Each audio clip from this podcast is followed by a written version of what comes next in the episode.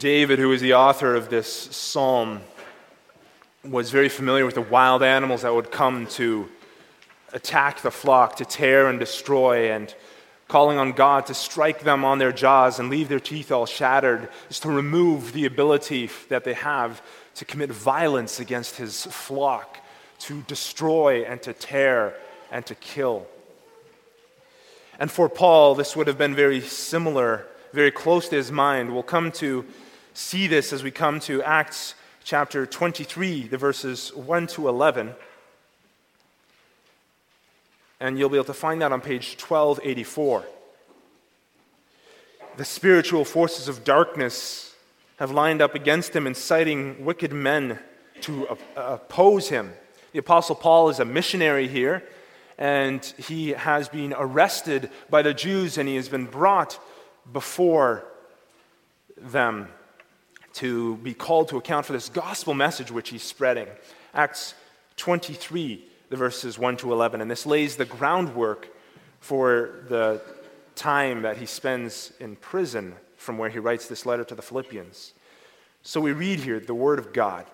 Then Paul, this apostle and missionary, looking earnestly at the council, these leaders of the Jews, he said, Men and brethren, I have lived in all good conscience before God until this day. And the high priest Ananias commanded those who stood by him to strike him on the mouth. Then Paul said to him, God will strike you, you whitewashed wall, for you sit to judge me according to the law, and do you command me to be struck contrary to the law? And those who stood by said, Do you revile God's high priest? Then Paul said, I did not know, brethren, that he was the high priest, for it is written, You shall not speak evil of a ruler of your people. But when Paul perceived that one part were Sadducees and the other Pharisees, he cried out in the council, Men and brethren, I am a Pharisee, the son of a Pharisee. Concerning the hope and resurrection of the dead, I am being judged. And when he had said this, a dissension arose between the Pharisees and the Sadducees, and the assembly was divided. For Sadducees say that there is no resurrection and no angel or spirit, but Pharisees confess both. Then there rose a loud outcry, and the scribes of the Pharisees' party arose and protested, saying, We find no evil in this man, but if a spirit or angel has spoken to him, let us not fight against God. Now, when there arose a great dissension, the commander, fearing lest Paul might be pulled to pieces by them, commanded the soldiers to go down and take him by force from among them and bring him into the barracks. But the following night, the Lord stood by him and said, Be of good cheer, Paul, for as you have testified before me in Jerusalem, so you must also bear witness at Rome. And it's with this promise on his heart that we move to the next reading, chapter 25, the verses 1 to 12, where the Apostle Paul is resting on this promise that he will witness in the same way in Rome. Now, when Festus had come to the province, Festus is a governor in here, a Roman governor. After three days, he went up from Caesarea to Jerusalem. Then the high priest and the chief men of the Jews informed him against Paul, and they petitioned him, asking a favor against him that he would summon him to Jerusalem, while they lay in ambush along the road to kill him. But Festus answered that Paul should be kept at Caesarea, and he himself was going there shortly. Therefore, he said, Let those who have authority among you go down with me and accuse this man to see if there is any fault in him. And when he had remained among them more than ten days, he went down to Caesarea, and the next day, sitting on the judgment seat, he commanded Paul to be brought. When he had come, the Jews who had come down from Jerusalem stood about and laid many serious complaints against Paul, which they could not prove. While he answered for himself, Neither against the law of the Jews, nor against the temple, nor against Caesar have I offended in anything at all. But Festus, wanting to do the Jews a favor, answered Paul and said, Are you willing to go up to Jerusalem and there be judged before me concerning these things? So Paul said, I stand at Caesar's judgment seat where I ought to be judged. To the Jews I have done no wrong, as you very well know. For I am, if I am an offender, or have committed anything deserving of death, I do not object to dying. But if there is nothing in these things of which these men accuse me, no one can deliver me to them. I appeal to Caesar. Then Festus, when he had conferred with the council, answered, You have appealed to Caesar? To Caesar you shall go. Now we come to our text today. Paul has indeed been sent to Caesar, to Rome, and if you continue in the book of Acts, he suffered much along the way. He was even shipwrecked for a time.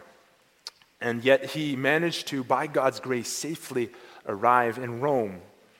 And it's from Rome now, having faced all these opponents, that he is writing to these Philippians, to the Philippian church. We'll begin at verse 12, which you can find on page 1348, 1 verse 12. But I want you to know, brethren, that the things which happened to me have actually turned out for the furtherance of the gospel, so that it has become evident to the whole palace guard and to all the rest that my chains are in Christ. And most of the brethren in the Lord, having become confident by my chains, are much more bold to speak the word without fear. The word of God. Beloved congregation of our Lord and Savior Jesus Christ, in our passage today, we come before Paul in a very difficult situation. He's been arrested and he's come through all of these difficulties, finally appealing to Caesar, and he's being held for trial right now before Caesar. This would mean that he is placed in house because they didn't have much in the way of modern prisons that we have today. So he would have been placed in a house under arrest. He would have been chained to a Roman soldier. And we learn from elsewhere that he would have been allowed to have some way of uh, visitors in the meantime.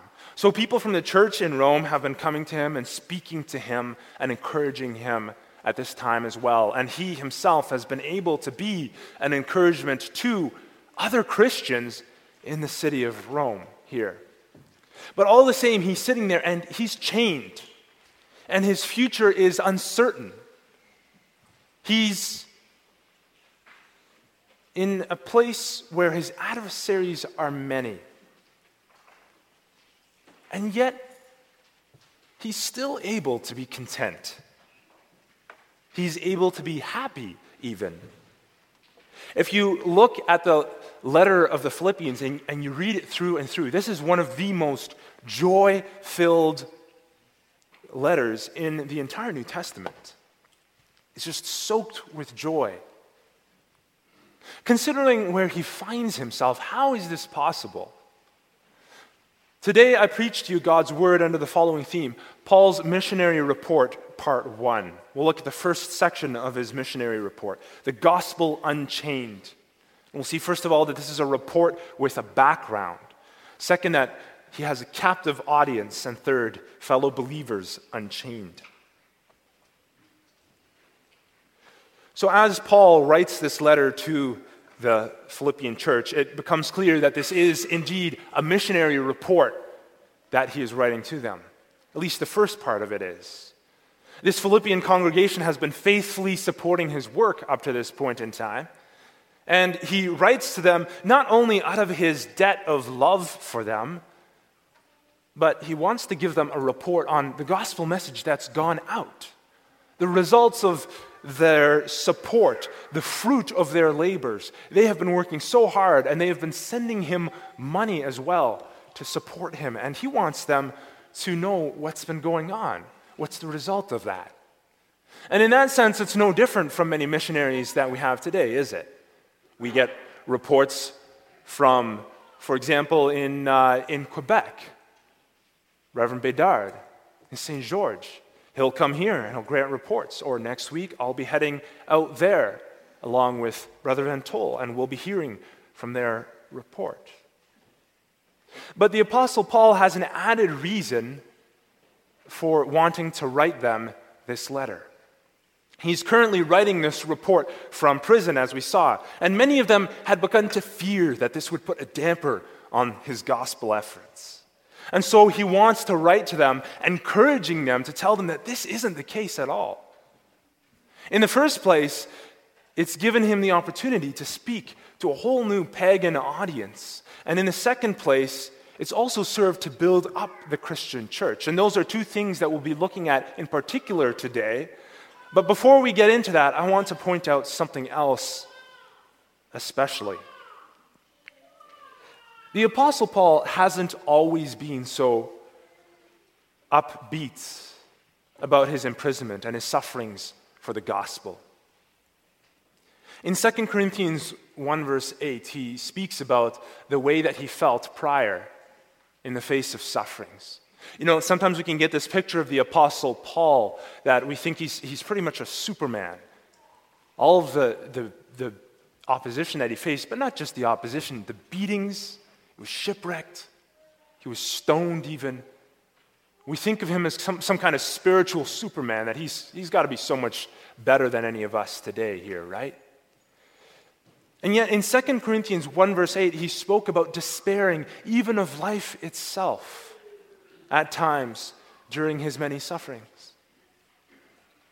And in Colossians 4, verse 2, he asks the Colossian church to pray for him while he is in chains, that a door would be opened for him to share the gospel, that opportunity would be given to him because he himself, is in a situation in which he sees no fruit, he sees nothing coming out of this situation that he's in. Now, there's two things that I want you to notice about this, and this is important for us as Christians today. The first is the progression that we see here. The Apostle Paul is not just placed in this position and suddenly he is this way. There's a progression that happens. And the second is the focus that the Apostle Paul has here. So, in the first place, you can see that as Christians, we often think that the Apostle Paul did have it all together. He was able to rejoice in his sufferings because he was a good Christian. But me in my situation, how am I supposed to be able to be, to, to be able to rejoice? But for Paul, he didn't go into prison thinking that he had it all together. He struggled. And there were times when it was difficult for him to come to terms with everything. For him, this was a gradual process. He prayed and he brought his sufferings and troubles before God, and God encouraged him. And where he himself wasn't able to see a way to see a way towards fruit, where he himself couldn't see the way that this was working out for good, he asked other people to pray for him that they could see this work out for good. He asked to be lifted up by the prayers of the Colossians. And only then, when he saw God answering those prayers and opening the way for Christ to be proclaimed, did he start to truly rejoice in his chains. He didn't start where he was, he struggled, he sorrowed. And yet, even in his sorrow, God gradually was able to give him increasing joy in Christ because his sufferings led to the salvation of others. Now, the thing is that we ourselves aren't in prison for the sake of Christ. And hopefully, Lord willing, this will not be the case in our country. But regardless of that, we still encounter those things in our lives which speak of the chains of sin under which this world is groaning. In Romans 8, verse 22, we read of how all creation is, is groaning under the weight of the sin of mankind, groaning as if in childbirth, it says. So it speaks of all creation being under the weight of chains. you can have this picture. The effects of sin on this broken world are all around us in, in disease and disasters, in, in shocking news and sudden deaths, and so much more. Now, we know that we ourselves, by God's grace, have been set free from the chains of sin itself.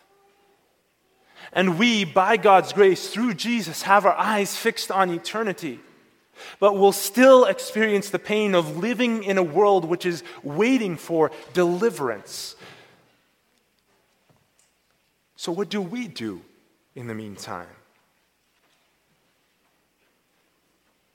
The Apostle Paul looks to see how he can glorify Christ The question for the Apostle Paul here is not, how can I be delivered? How can I get away from all of this? Although he does rejoice in deliverance as a gift from God. But his question is, who do I hold to in my suffering? Who do we hold to as we see the weight of sin in this world. We experience the effects of this broken world, beloved. Do we look to Christ? If we hold fast to Christ as our only comfort in life and death, then Christ will be glorified even in our suffering, and his name will be lifted up. But we must first look to Christ and ask for help in looking to him. Pray for those Ask those around us to pray for us in our time of need. If we find our only hope and comfort in Christ Jesus, then He'll shine all the more brightly in our darkest hours. He'll shine all the more brightly in our sufferings, and He'll grant us courage and hope. And the natural outcome of that, that courage and hope that we are given, is the glory of Christ and those who are around us will see his glory reflected in our faces and in our lives as we look to him in hope. And then we will be able to affect others. By our response in suffering in the face of death, of loss, of grief, others will see where our comfort lies in our hour of need. But more than that, others will see where we want them to find that same comfort. So, what's our desire first and foremost? Let it be that we hold fast to Christ in these hours. And where Christ is glorified in our suffering, God can use it to draw others near. The fruit that bringing glory to Christ, even in our times of greatest need, the fruit that this will bear will be beautiful. And the beautiful fruit of exalting Christ in his own suffering, of being able to look to Christ for every moment to supply his need bears fruit for the Apostle Paul in two ways.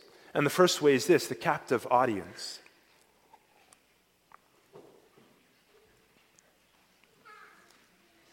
So, what follows the Apostle Paul's initial statement here is something that's actually quite remarkable. The guards who are given the task of watching over him were members of the Praetorian Guard. Now, some have suggested that these were imperial troops stationed perhaps in the city of Caesarea. Uh, this, is, this is actually unlikely that it's in the city of Caesarea. The situation here seems to point more strongly to an imprisonment in Rome. But either way, what this means is that these guards, they're members of the Praetorian Guard. And the Praetorian Guard was Caesar's own personal bodyguard. These men were men who had been tasked to guard prisoners who have appealed to Caesar. These guards would have been watching over the Apostle Paul in four hour shifts. And in the time that the Apostle Paul was in Rome, he would have cycled through much of the Praetorian Guard that was stationed there. And because this is the case, it's become evident to the entire guard why the Apostle Paul has been placed in chains. More than that, everybody else who he comes into contact with, he says not only the per- whole palace guard, but to all the rest, they have also come to the awareness that his chains are in Christ. Paul is a prisoner because he believes in the Lord Jesus Christ. For him, it doesn't matter that he's being locked up. He, he desires to share the gospel with everyone within his sphere of influence, even in jail. Every single one of them knows and has been brought to know that he is a Christian. This is something for us to think about as well. You may reflect on the fact that, yes, okay, I have found my comfort in Jesus Christ, and I love him, and I want to follow him. And I see that there are people around me in this world who, who are struggling, but I don't have much influence in other people's lives. I see their need, but I, haven't, I don't have much influence in other people's lives. Well, you, you may think that you don't have much influence at all, but the fact of the matter is that wherever you go, you have a sphere of influence. And the Apostle Paul shows us if this is true even in prison, how much more is it true in any other situation? In your own family, in your group of friends, when you go to work, when you speak out in the world, when you go to different, different groups, different exercise clubs, wherever you go. Wherever in life that you go, you have a sphere of influence. Another thing to notice here in verse 13 is that the Apostle Paul says that my chains are in Christ. Now, in other translations, you might see this translated as my chains are for Christ, or perhaps I have been chained for Christ. And the Greek here could have used a word that literally meant he had been chained for Christ or on behalf of Christ. But it says here chained in Christ in our translation today. This is a word, a Greek word that could have both meanings, which is why you find it both ways in various translations. And the very fact that this word is ambiguous and can be translated both ways, that Paul chose this word when he could have chosen another word that was more clear, is, I believe, deliberate on his part.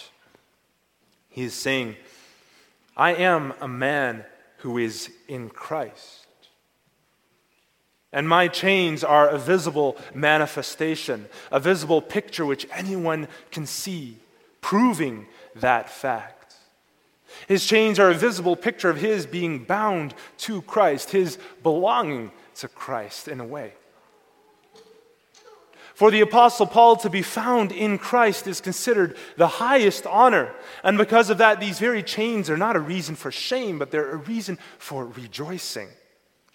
His very suffering gives people the opportunity to ask him why he is suffering and why he doesn't simply give in. And the news spreads.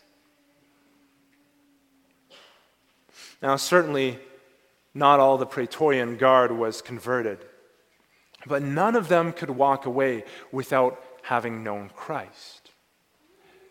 They might have looked at him as somebody who had little influence they might have looked at him as somebody who was rather unimpressive, someone who was, in fact, to be scorned because he was sitting there in chains. And yet, none of them could walk away not knowing that he found his comfort in Christ, that he held fast to Christ by God's grace, that he found joy in Christ. None of them could walk away without knowing who Paul's Lord and Savior was, because that was what held him up during his imprisonment, what gave him strength during his imprisonment. Paul's chains became an opportunity to witness, to share the gospel. While Paul himself may have been chained, the gospel was unchained. The gospel made unfettered progress. It was the audience that was captive. Initially, Paul's chains was a reason for sorrow for the people of Philippi, but they became a reason for joy. Originally, the questions were what would other believers think? What would this, would this make people fearful to confess the name of Christ? But here the Apostle Paul was able to tell them joyfully that it has been a benefit to the Praetorian Guard, an area which he would never have had an opportunity to influence otherwise, that they were literally chained to him and they were not able to escape without hearing the gospel. But it also had been a benefit for the people of God as a whole. Most of the brothers and sisters in the church of Rome have been given new confidence by the Apostle Paul's chains. In Paul, they were able to see the natural outcome for one who was a Christian. While he was chained, the gospel was unchained. And this let them know that the gospel has power. And this brings us to our third point fellow believers unchained.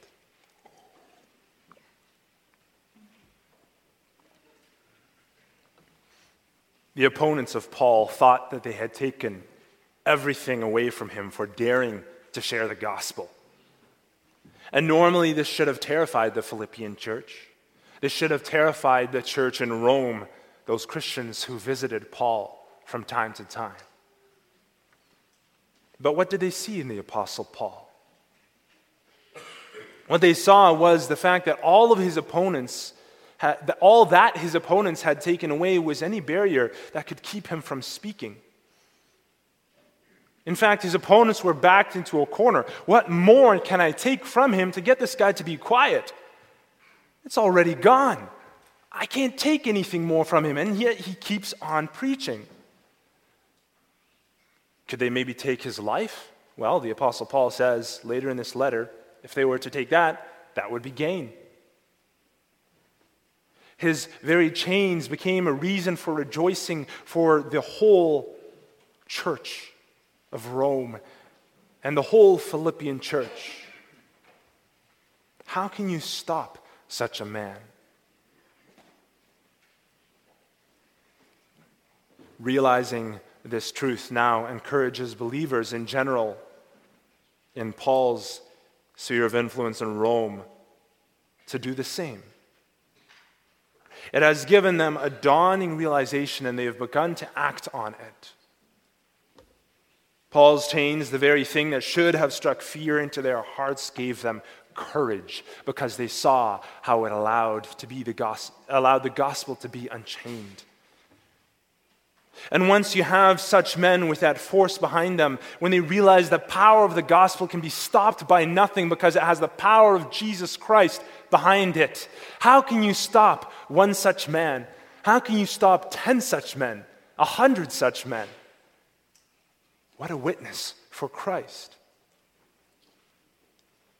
Everything could be taken from these believers in Rome now and these believers in Philippi. And yet, that would just mean that nothing more could be taken. What their opponents thought would break them down has actually resulted in the removal of barriers. They see that Paul is still able to rejoice and find strength in Christ when everything is taken away. And so they too are encouraged to look to Christ and be assured that they too will be able to find that same strength in their hour of need. Paul's chains had set them free because the gospel was behind it.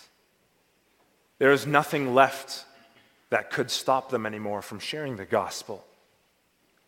And that's how the gospel is unchained in the second way. All their hesitations were released. Was he, could he maybe be worried about his reputation? What would other people think? Well, that was already taken from him. They knew who he was, they knew who he followed. That barrier was removed. And so, beloved, we too can be emboldened by the chains of the Apostle Paul.